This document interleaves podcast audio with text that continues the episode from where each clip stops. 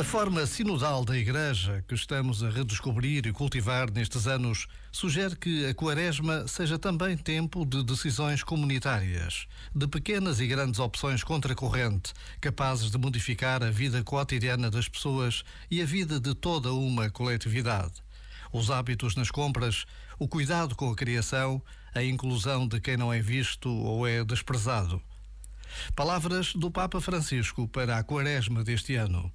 Tempo de decisões, de gestos concretos de ajuda, de desprendimento, de atenção aos outros. Que esta pausa permita alguma decisão que nos ajude a estarmos mais conscientes das novas capacidades para transformar o mundo, mesmo que seja o pequeno mundo das nossas casas, das nossas ruas, dos nossos empregos. Já agora, vale a pena pensar nisto. Este momento está disponível em podcast no site e na app.